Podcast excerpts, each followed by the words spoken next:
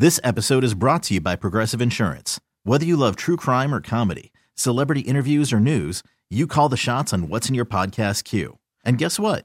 Now you can call them on your auto insurance too with the Name Your Price tool from Progressive. It works just the way it sounds. You tell Progressive how much you want to pay for car insurance, and they'll show you coverage options that fit your budget. Get your quote today at progressive.com to join the over 28 million drivers who trust Progressive. Progressive Casualty Insurance Company and Affiliates. Price and coverage match limited by state law. Hey, what's up, guys? It's Mike Lynch. What's going on? This is Rashad. This is the Sports Sunday podcast. Thanks so much for listening. It is now brought to you on the fan by your local Les Schwab Tire Centers. Doing the right thing since 1952. Weekends were made for sports. Now do the robot voice. I want to hear it again. Meet more sharp robot. That's a terrible robot voice. A look at the weekend in sports with the inside story on the Blazers, the Ducks, and the Beavers. Everyone, meet freelance alien bounty hunter Shannon Sharpe. Shannon Sharpe, the football guy? Yeah, I hunt aliens now. Used to catch TDs, now I catch ETs. You ever caught an alien, Shannon? Not yet, Mr. Question, but I'll let you know when I do. This is Sports Sunday with Mike Lynch. Where are the turtles? Where are the turtles? Come on, guys, get out of here. Where are the turtles? And Rashad Taylor Nobody calls me Lebowski. You got the wrong guy. I'm the dude, man. on 1080 The Fan. Hour two of two here on Sports Sunday. Mike Rashad with you and Jesse two until 11 o'clock. Talking a lot of NBA today as the offseason has been pumping this week. It's been a lot of fun to watch and is making me especially, but I think a lot of people out there very excited for this coming season to watch the entire regular season and just not have any idea who is going to win in the end. But we're talking Blazers right now. And last time we kind of just went over the moves that they made and talked about who they added. So, again, if you missed it, Kent Bazemore, Mario Hezonja, Hassan Whiteside, Anthony Tolliver, and they brought back Rodney Hood, are all the big moves that they have made thus far.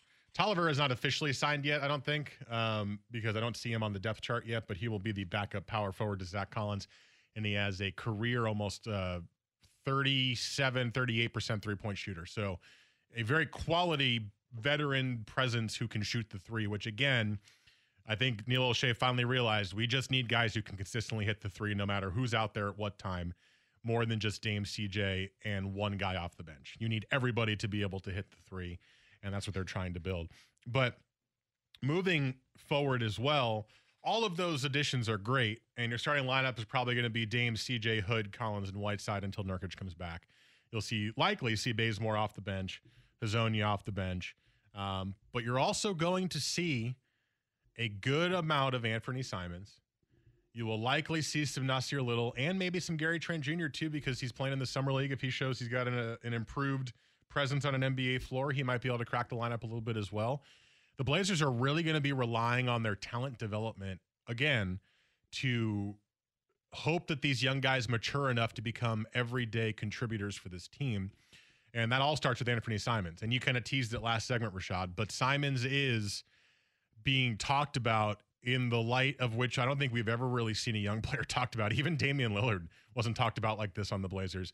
He is getting rave reviews from every player, every front office person, and apparently, according to a report, every team is asking about him in trade talks, and they're all being told no.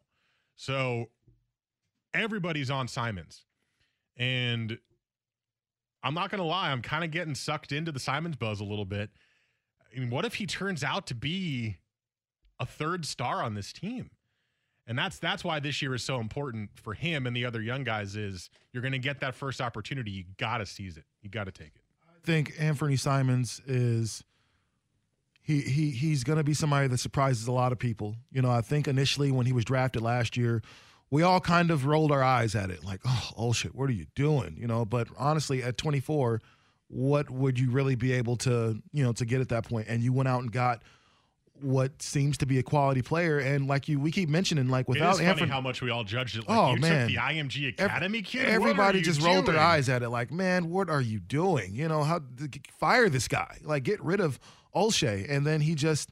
Uh, it turns out that you know, and you mentioned it earlier. Anthony Simons basically saved the Blazers postseason for them. You know, without him, they were trying to lose. They were try- actively trying to lose, and you know, it might and it was a blessing in disguise because now all of a sudden the whole city is thinking championship now, and the whole city is thinking championship window. I don't think that really happens if you have to play Golden State in the second round and get bludgeoned by you know Kevin Durant and company. So uh, he was huge for that, but I love the kid's confidence. You know, I've told you guys the story about meeting him at the Blazers facility and just how confident he was about that game and knowing what he can do with the skill and the fact that if you've seen him, he's getting bigger and he's getting longer and he's getting, you know, it looks like he's kind of getting taller at his, you know, he, he's what, 20 at this point? So I think he is now 20 years old. Yeah. yeah. So, you know, here's a kid that just, he's a gym rat and he just loves to hoop. And, oh. you know, yeah, that generic word. He's usually no, reserved for white players. No, no, he's a he. He really he really loves to hoop. He loves to shoot. You know, he's somebody that's always dressed in hoop gear. Always has a ball with him. You know, he he loves to play basketball, man. And I think when you get to this level, like those are the guys that end up succeeding, not the ones that necessarily want to make money. Yes, that's going to be a big part of it if you're good. But I think Simons has all the makings of a really, really good guard in this league. So you you add him with the toughness of a Kent Bazemore and somebody that can come off the bench. The second unit for the Blazers all of a sudden looks legit. You know, so I mean, you might not need to play Dame or CJ with the second unit if Simons no. can turn into a primary scorer. If Simons can be that guy, they can get they can be spelled for you know you know six minutes at a time to where they can kind of get their legs back under him. But in the second unit, you're looking at possibly Kent Bazemore and Simons, maybe you know. Uh, you got uh, Tolliver there.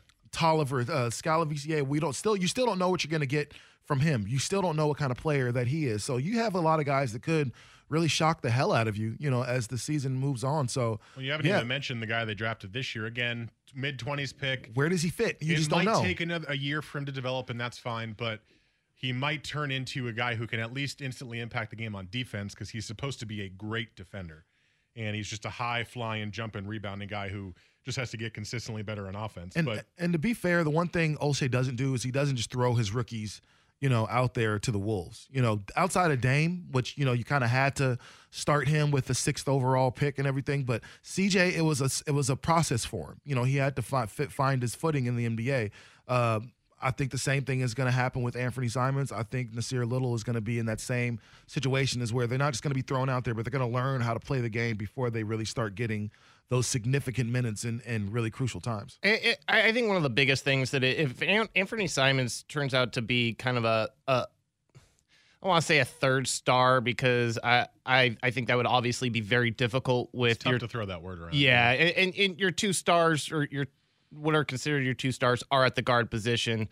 So that obviously makes things hard. But what I th- I think if this guy is a guy that can emerge as a guy that looks like he has the ability to be a third star, lead that second unit, um, you spell CJ and Dame. That's what I think is the most important thing because, you know, there was a trust there with Seth uh, last year where at, even though he was only giving you seven points a game and he was only hitting one three pointer a game, he there was a trust there that allowed uh, the Dame and CJ to get the rest they needed on the bench because we've seen in, in the past with teams that – they don't have the depth if they want to really compete and they really want to you know get that that top seed in the playoffs they have to play their players a lot during the regular season and that affects the postseason so if if Anthony Simons can come in and CJ and Dame can continue to get the rest that they need you know because last year uh, CJ only averaged 30 34 minutes a game and, and Dame was averaging like 35 36 minutes a game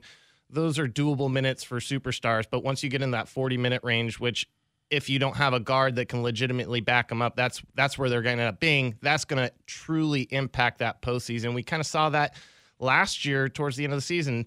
You know, where CJ got that rest with the injury going in, he he looked a lot better in the postseason with those fresh legs. Whereas uh, Dame looked really tired. Exactly. At, during the end of the postseason. Yeah, that's a text we just got on the Better You Today text line. Do you think the Blazers could get by with Lillard playing less minutes in the regular season. I think they're going to have to.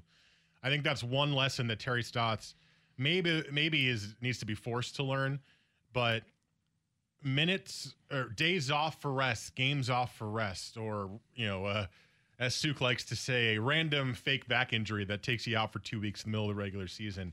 You need you need these guys in the playoffs, and Damian Lillard is a machine And he showed you, despite playing as many minutes as he did in the regular season, that he by himself beat the Thunder. And although tired against the Nuggets was important in that series as well, but imagine if he had played less minutes and put less pressure on his body during the regular season, he may have single handedly beaten two teams for you because he wouldn't have gotten exhausted at that point. And then and then he's Nuggets level tired and not Warriors level tired against Golden mm-hmm. State. And that little change is all that's going to be, in my mind, necessary for him to feel better and more rested. Plus, now he has more experience playing and he knows how to treat his body going that deep into the playoffs if they do make it there again next year.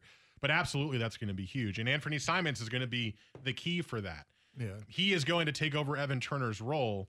But the hope is that because you have Hood and Bazemore, you can then just let the other two, CJ and Dame, rest for that extended period together and not lose too much. You saw, or not Olshey, Stotts try that multiple times during the season, and hell, even in the playoffs, where you took them both out at the same time, and that bench unit came in and just got slaughtered yeah. by the other teams. So hopefully that that now makes it a little bit of an easier decision for him. And I think it's a it's a little tougher, you know, just considering the way the free agency has gone this offseason.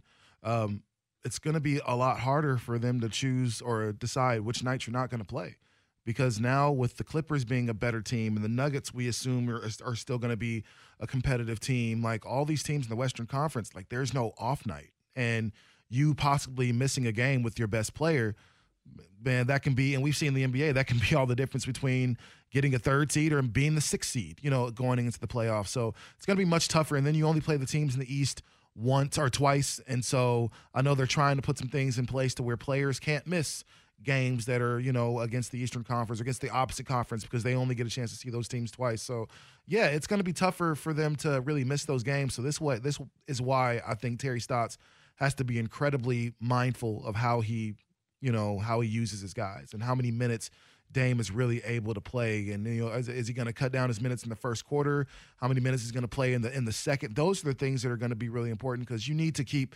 If the team is going to go as Damian Lillard goes, like I mean, you see with CJ out, Dame was still able to carry the team. I think if the roles were reversed, uh, CJ wouldn't have been able to carry the Blazers the way Dame was able to carry them to that point. No, Dame, Dame is the leader. He is the superstar. He just signed that supermax contract. So yeah, he is. As he goes, the team will go and I mean, we CJ had an amazing off our postseason last year, and we saw his game get elevated to yet another level offensively, at least. But we all know this is Damian Lillard's team uh, for here on out. Coming up next, I want to get a little bit into a question that you posed earlier. I posed it. Well, you kind of you asked it, yeah. What? What is going on with Russell Westbrook, and what is going on with uh, Jimmy Butler? why do these guys have so much so many issues with the teams that they're on and players playing with them? It's very interesting, and also it it kind of ties back into Lillard a little bit because of a, a comment that I saw from Rodney Hood about why Lillard is just so rare in the NBA. That's next here on Sports Sunday on the.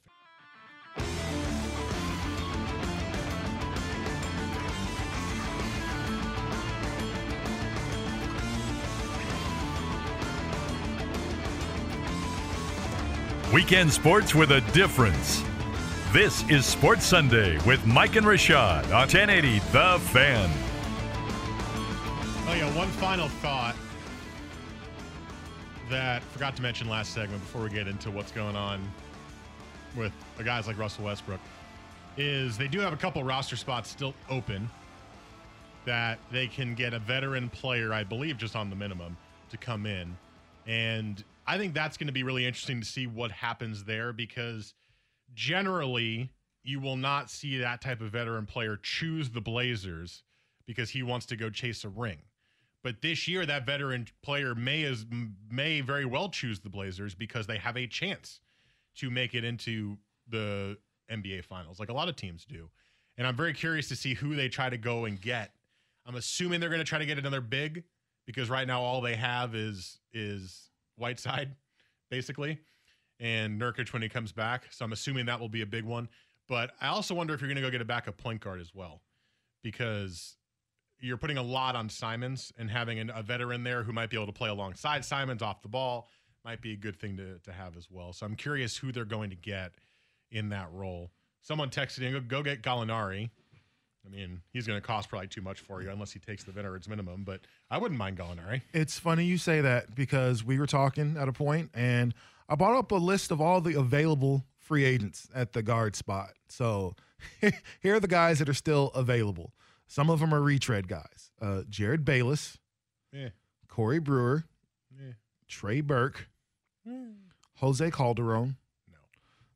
Here's one that kind of, you know, got both of our, you know, Vince Carter. Hell yeah. I would take Bring Vince Carter. To Portland. Absolutely. I would take Vince Carter, no questions asked. Um, Ian Clark.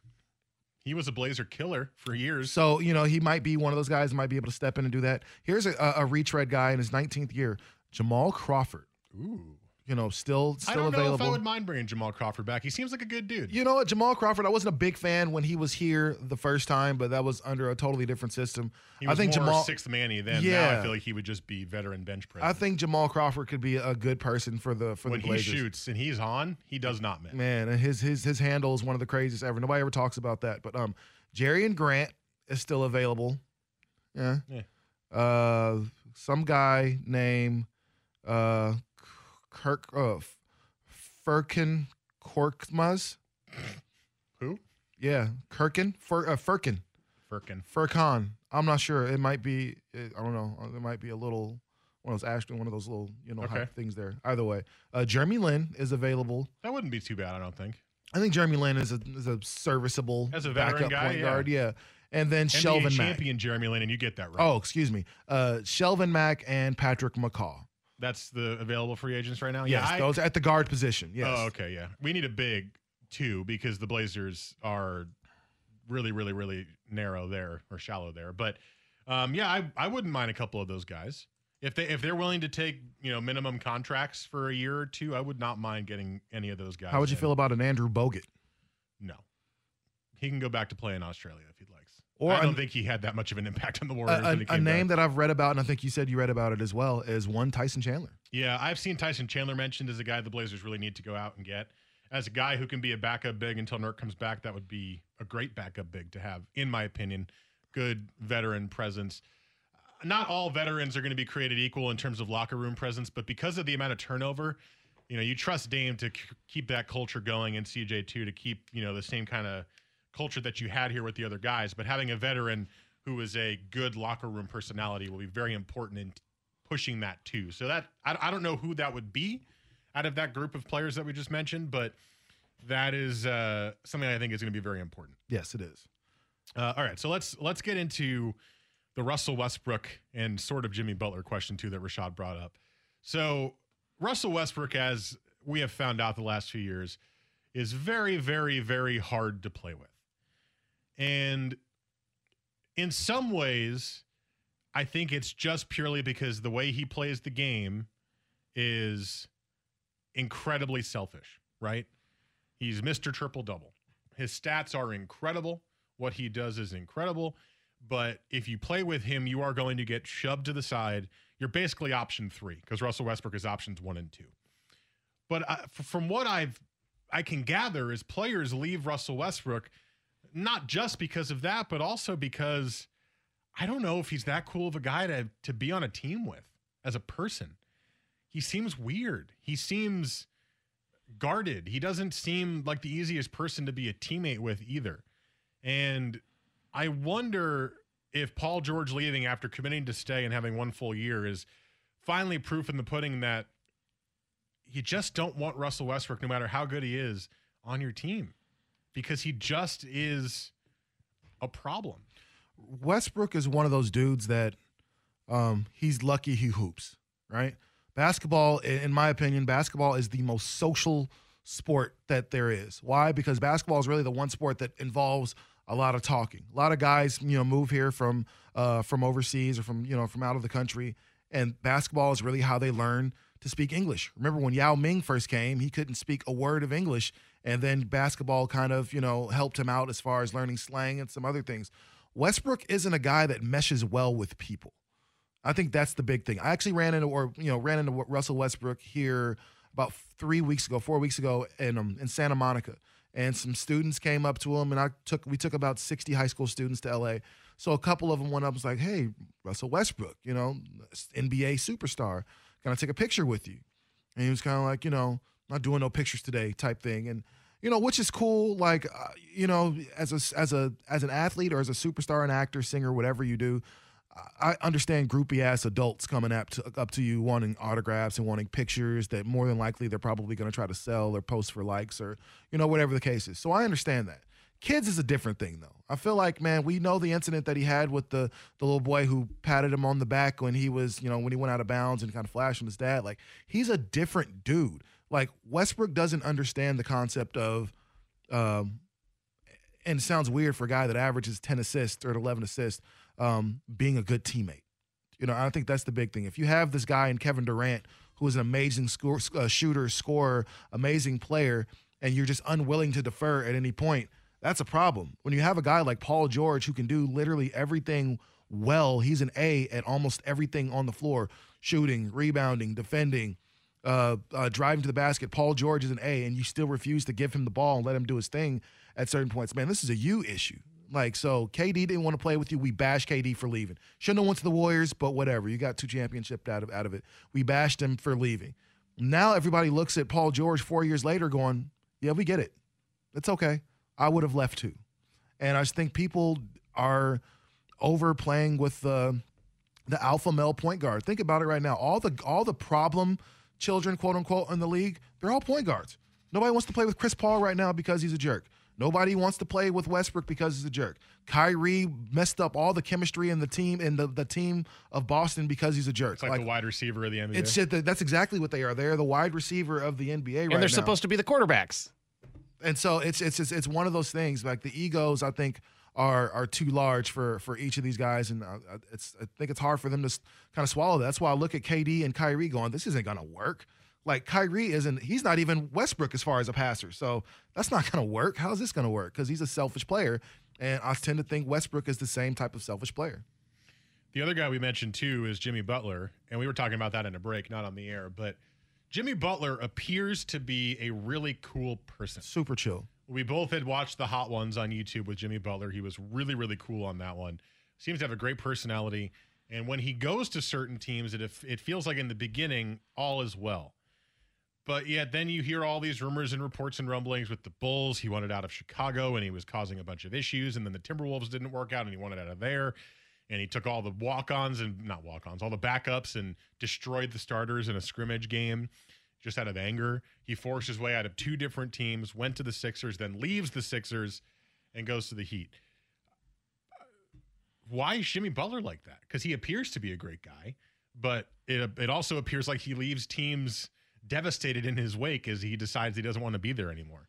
I don't uh, know. The the NBA is weird, man. Yeah, the NBA guys in the NBA number one are very, very strange. You know, they're very sensitive. You know, in the way that they that they do things. They're, you know, they're just they're just different cats. You know, a lot of the times. I think Jimmy Butler's situation is a little different in the sense that here's a dude that grew up poor, like dirt poor, homeless, sleeping on the homies' couches and couch surfing, staying in his gym as long as he can, just so he wouldn't have to go home. Like those type of circumstances, you know, I think for him, he's just an ultimate competitor. And I think that's where it's different with him and Westbrook. In Chicago, he's in a situation where Derrick Rose was hurt. He was thrust into the into the star position, and Chicago just didn't have enough around them to be able to do anything. He was the only one person to play defense. Him and Thibodeau kind of got along. Thibodeau left. You know, things kind of fell apart. Then he went to Minnesota and Karl-Anthony Towns, who's emerged as one of the softest players, you know, in the NBA, while he's incredibly skilled, kind of has been given the title is kind of soft.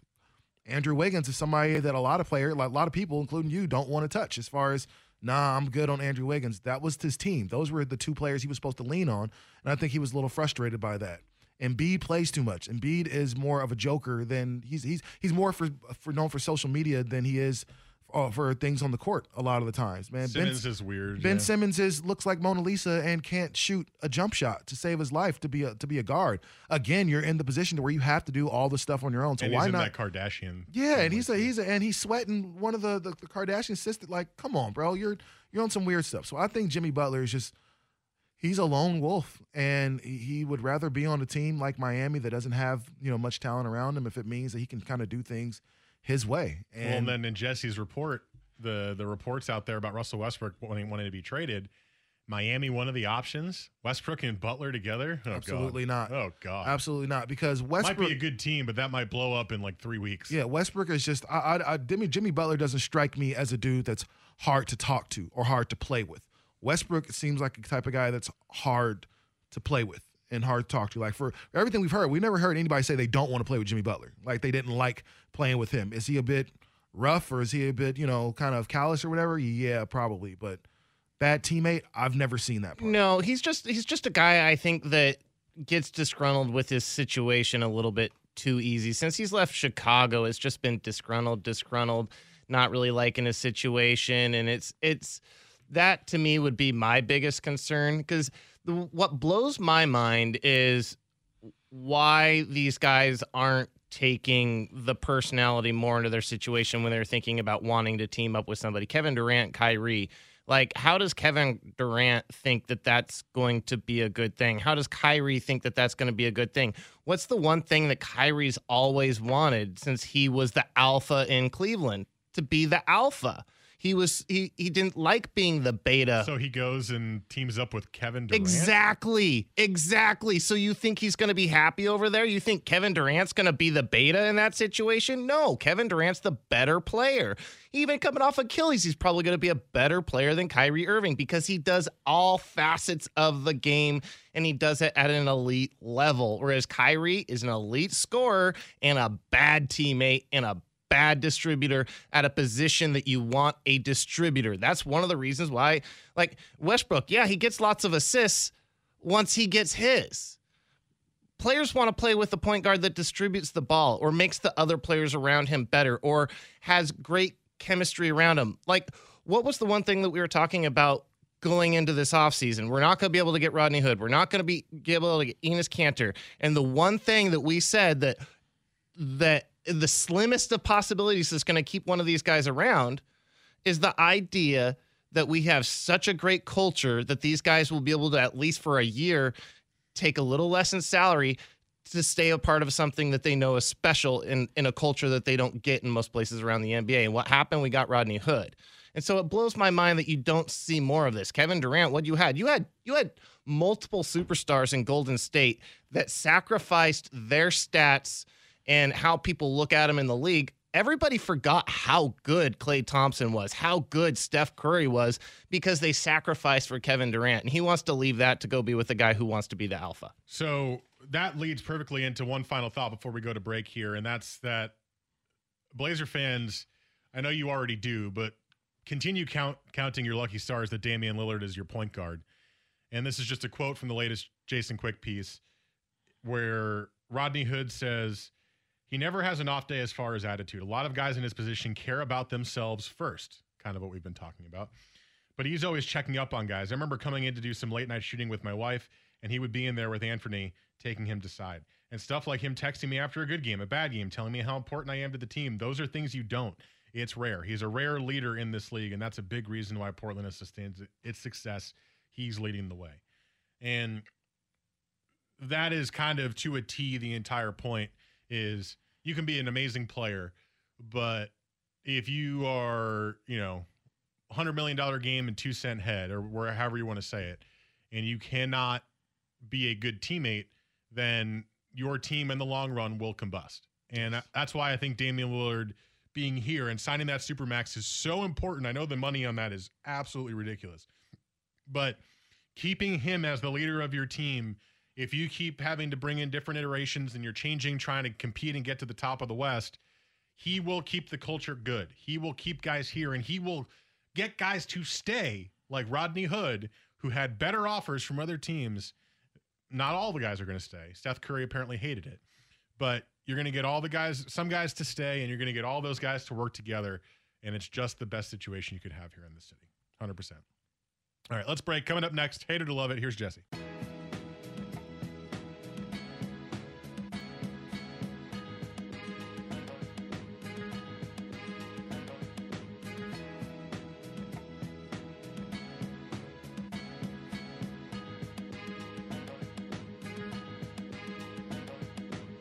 Weekends were made for sports.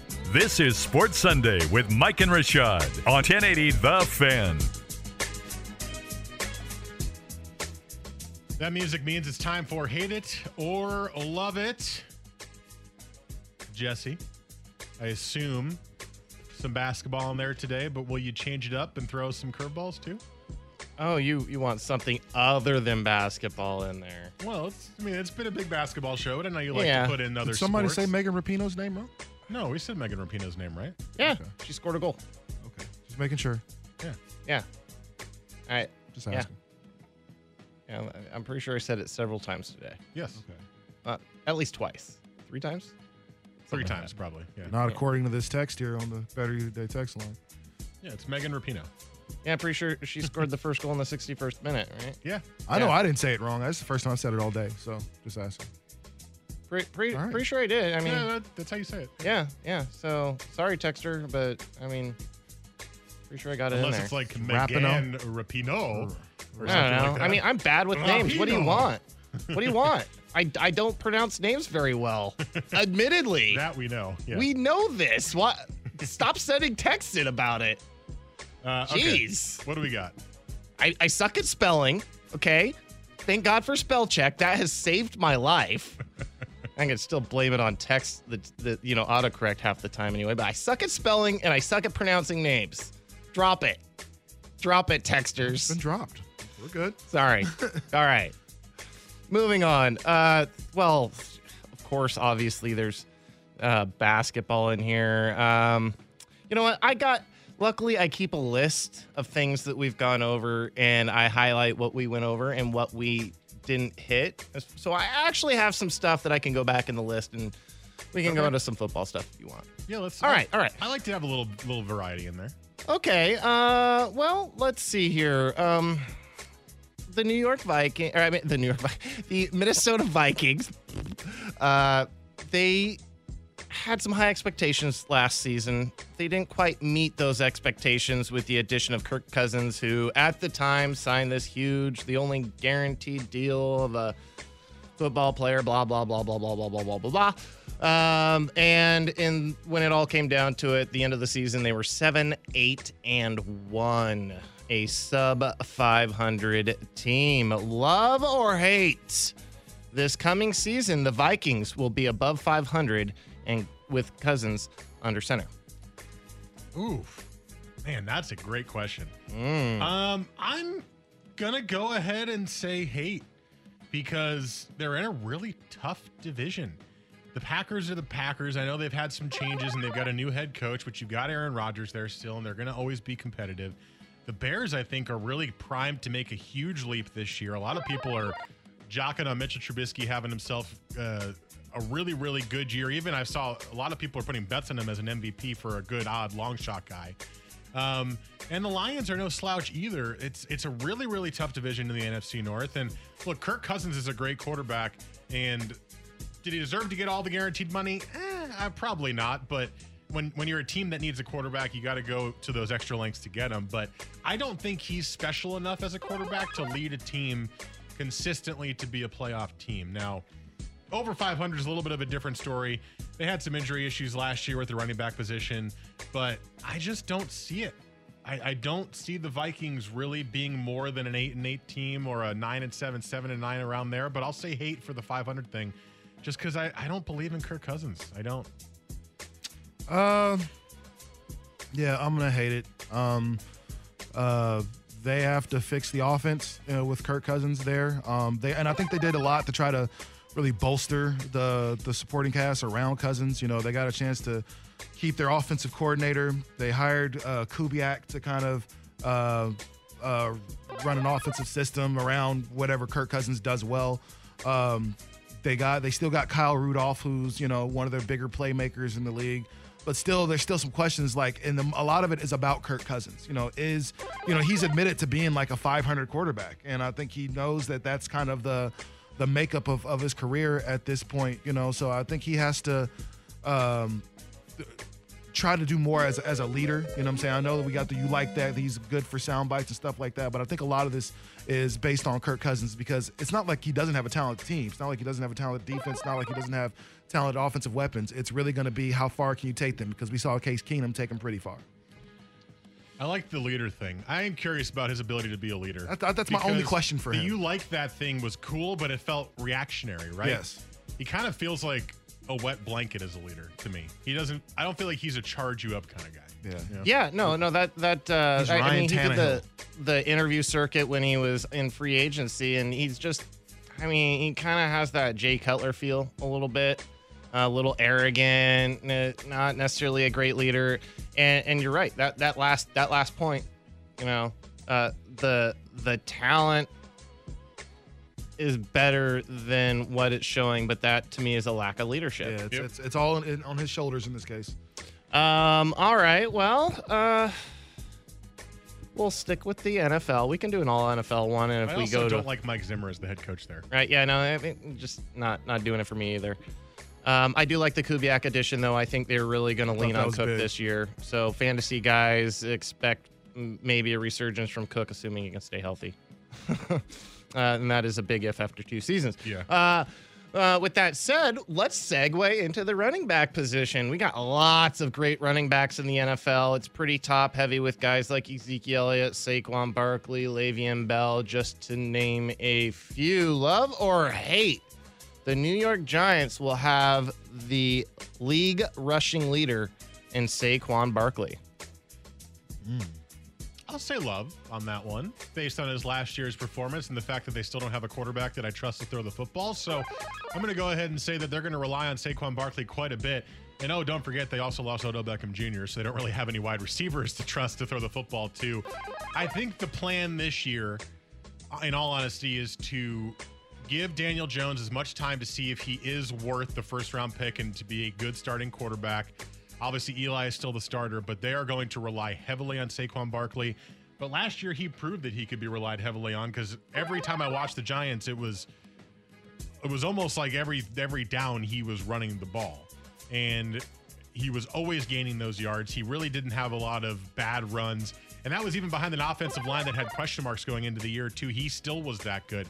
I think most people, I think most people looked at him and said that was a bad draft pick because you had more needs that were more pressing. That might still be the case because the rest of the team is still struggling to fill the gaps. But you got yourself a special running back in Saquon Barkley. So as long as he stays healthy, which is obviously key at the running back position, yes, I think he will be the leading rusher in the NFL next year. Ooh, I am going to hate it. Um, not because I think that he's not capable, uh, but because Lynch said there's still a couple offensive line issues in New York that they have to address. Um, that now that there's no Odell Beckham Jr. there, you know exactly where the ball is going to go, and that's Saquon Barkley. And then for the third reason is that man, Ezekiel Elliott still plays behind the best offensive line in all of football. Make no mistake about it, the Dallas Cowboys are still the best offensive line in football. Ezekiel Elliott for the second year, for the second year, third year, I can't remember. This is his third year, correct? Fourth This year? would be a fourth year. Fourth. But in this, in, in those uh, three other years, he's been the top of the league as far as rushing. He's been, uh, he led the league in rushing uh, this past year. Uh, only had six touchdowns, but Saquon was able to score more. Uh, more, I think he'll score more touchdowns. But as far as getting more yards, I think Ezekiel Elliott just has more help with that team, and so I think he's going to be number one in rushing this year. All right. Uh, nice. We got ourselves a tie going into the third question. It's been happening more recently. It's nice. Yeah. Competitive games. Uh, we're gonna stick. Uh, we're gonna stick with the NFL. Um, and we're gonna go to the Pacific Northwest with the Seattle Seahawks, who let a well, they didn't let uh, necessarily go. They uh, Doug Baldwin just kind of fell apart and had to quit football. Um, and leaving that wide receiving corps with a few question marks in the draft, they took what was considered the biggest freak of a specimen in DK Metcalf, but also possibly the biggest question mark at the position. Love or hate, DK Metcalf will lead to Seattle in receiving. I'm going to hate that. It is way less to do with him and way more to do with Tyler Lockett. Is already he kind of already broke out, but I think he's primed for that that capital that season this year. Russell Wilson loves throwing him the football. He is always open, always open. He's shifty, he's small, he runs the inside patterns well, but he's also open on the deep routes a lot too. He's down the left sideline. I feel like he got these over the shoulder catches once or twice a game from Russell Wilson last year. Uh, but it does have a little bit to do with Metcalf. I've heard some rumblings that Metcalf has played decently so far early in OTAs, but man, the talk around him was physical freak, not going to be that good of a wide receiver once he's drafted, and he's going to be drafted way too high. Now, I know that was a big position of need for the Seahawks, and I, I, don't think it was a bad value pick because of where they took him. It kind of just made sense uh, that and he was still available when they got him. But I think it's going to be Tyler Lockett's time to shine this year, and uh, Russell Wilson's going to focus the ball on him quite a bit. Are we talking uh, for the for the year? Who's going? Yeah, he's going to lead the Seahawks in receiving for the DK year. DK Metcalf. Uh. I'm gonna uh, I'm gonna love it. Um, I, I, think the one thing that we see is uh, with rookies, you don't really know what's what's what they're capable of. You know, you haven't seen any tape on them. I think DJ Metcalf is somebody that's a big huge target. It's going to be, he's the tight size of a tight end. It's going to be hard for you to not want to force the ball into him when he's in a one on one situation with the DB or a linebacker who's just smaller than him and just doesn't jump as high as him, is not as physically, you know, imposing as him. I think Tyler Lockett is going to be great for those wheel routes. I think he's going to be great for those deep balls and some of that stuff. But I think DK Metcalf is going to be one of those possession guys. He didn't have a great college career because he didn't have a great college quarterback. And then his college quarterback that he had was hurt for a lot of his uh, I think a lot of his sophomore year. So when he was really able to shine, he didn't have that person to throw in the ball. So the, the numbers don't jump off the screen at you with DK Metcalf, but his his size and athleticism and ability that absolutely does. And I think because of that, he's going to have more catches, possibly more yards. I don't know if he'll score a lot of touchdowns, but I think he's going to be somebody that Russell Wilson is going to re- rely heavily on, especially because the tight end position is just kind of okay for the Seahawks. Yeah, no, the size ability combination of him, and then I think you add in Russell Westbrook, who's obviously um, raises Wilson? the um, the skill level of the players around him, the wide receivers. I um, honestly think he made a lot of what Doug Baldwin was. Not that Doug Baldwin wasn't a great receiver; he was great off the line, created a lot of separation. But I mean, Russell Westbrook has done a great job of of. Jesse, I mean, Russell Wilson. Yeah, you said Westbrook I mean, and Russell. Wilson, Wilson, sorry. Um, he does a great job of of of getting guys like Luke Willson money for the Detroit Lions, right? Like just just little things. And so you have a guy in a physical freak. I think he's just going to do things that are going to make things easier for DK Metcalf. That is a very tough one, by the way. I've done that a, multiple times as well. The Russell Westbrook, Russell Wilson one. When you're talking yeah. about them in the same show, yeah, it's like ah. Okay, who won? I forgot that was a competition. Oh, sorry. Uh, the the winner of that today is by one point. Rashad Taylor. Uh-huh. Nice, Rashad. I'll take it. Thank you, sir. Appreciate it. Uh, we're way over. Oh yeah. So, what do you uh, want to talk about in the last segment, though? Anything? Uh, anything uh, floating your boat? Floating boats. Let's talk about that.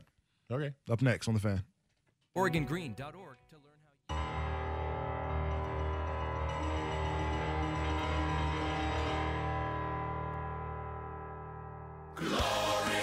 Weekend sports with a difference. This is Sports Sunday with Mike and Rashad on 1080 The Fan. 1054. We got like what three minutes left on the show? Four minutes? Two and a half? Uh, two minutes. Two minutes. Well, uh, you talked about floating boats.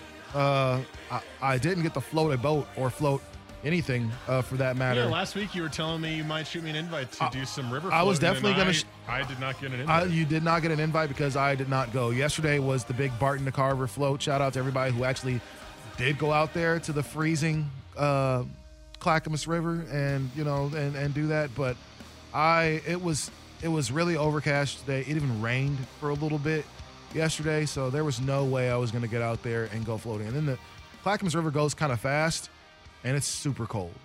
And so that wasn't yesterday with 60 whatever degrees it was wasn't quite float weather. So that's the reason you didn't get an invite. But okay. next time, I'm I am going to go floating a few times this summer. Uh, maybe to the Clackamas, maybe on the Sandy. But you, you and wifey should definitely uh, get out. Jesse, you as well. You know, see if Marie wants to get out there and do some floating. Yeah, I haven't floated since the last time uh, I went out to the Clackamas, did the Barton to Carver, and uh, there was a, a sheriff in the tree line with binoculars looking at everybody, and a couple of my friends got some tickets Yeah. for being on the river doing things apparently you can't do anymore. Can't be drinking on the river. That's what they, you know, gotta pull over to do that. Really? So, yeah, no, it's that's it's a big no-no.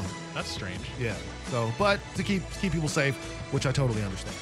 All right, well, that's going to do it for us. Thank you so much for listening today. Go USA.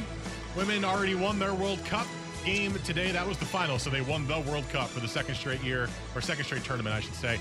U.S. men are in the final tonight, 6 o'clock against Mexico in the Gold Cup.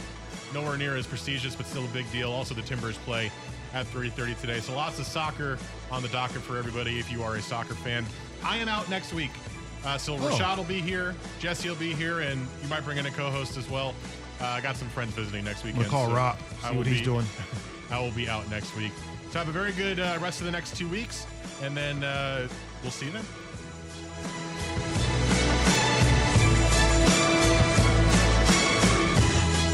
Omaha! Omaha! Omaha! Omaha! This one's for Pat! This episode is brought to you by Progressive Insurance. Whether you love true crime or comedy, celebrity interviews or news, you call the shots on what's in your podcast queue. And guess what? Now you can call them on your auto insurance too with the Name Your Price tool from Progressive. It works just the way it sounds. You tell Progressive how much you want to pay for car insurance, and they'll show you coverage options that fit your budget. Get your quote today at progressive.com to join the over 28 million drivers who trust Progressive. Progressive Casualty Insurance Company and Affiliates. Price and coverage match limited by state law.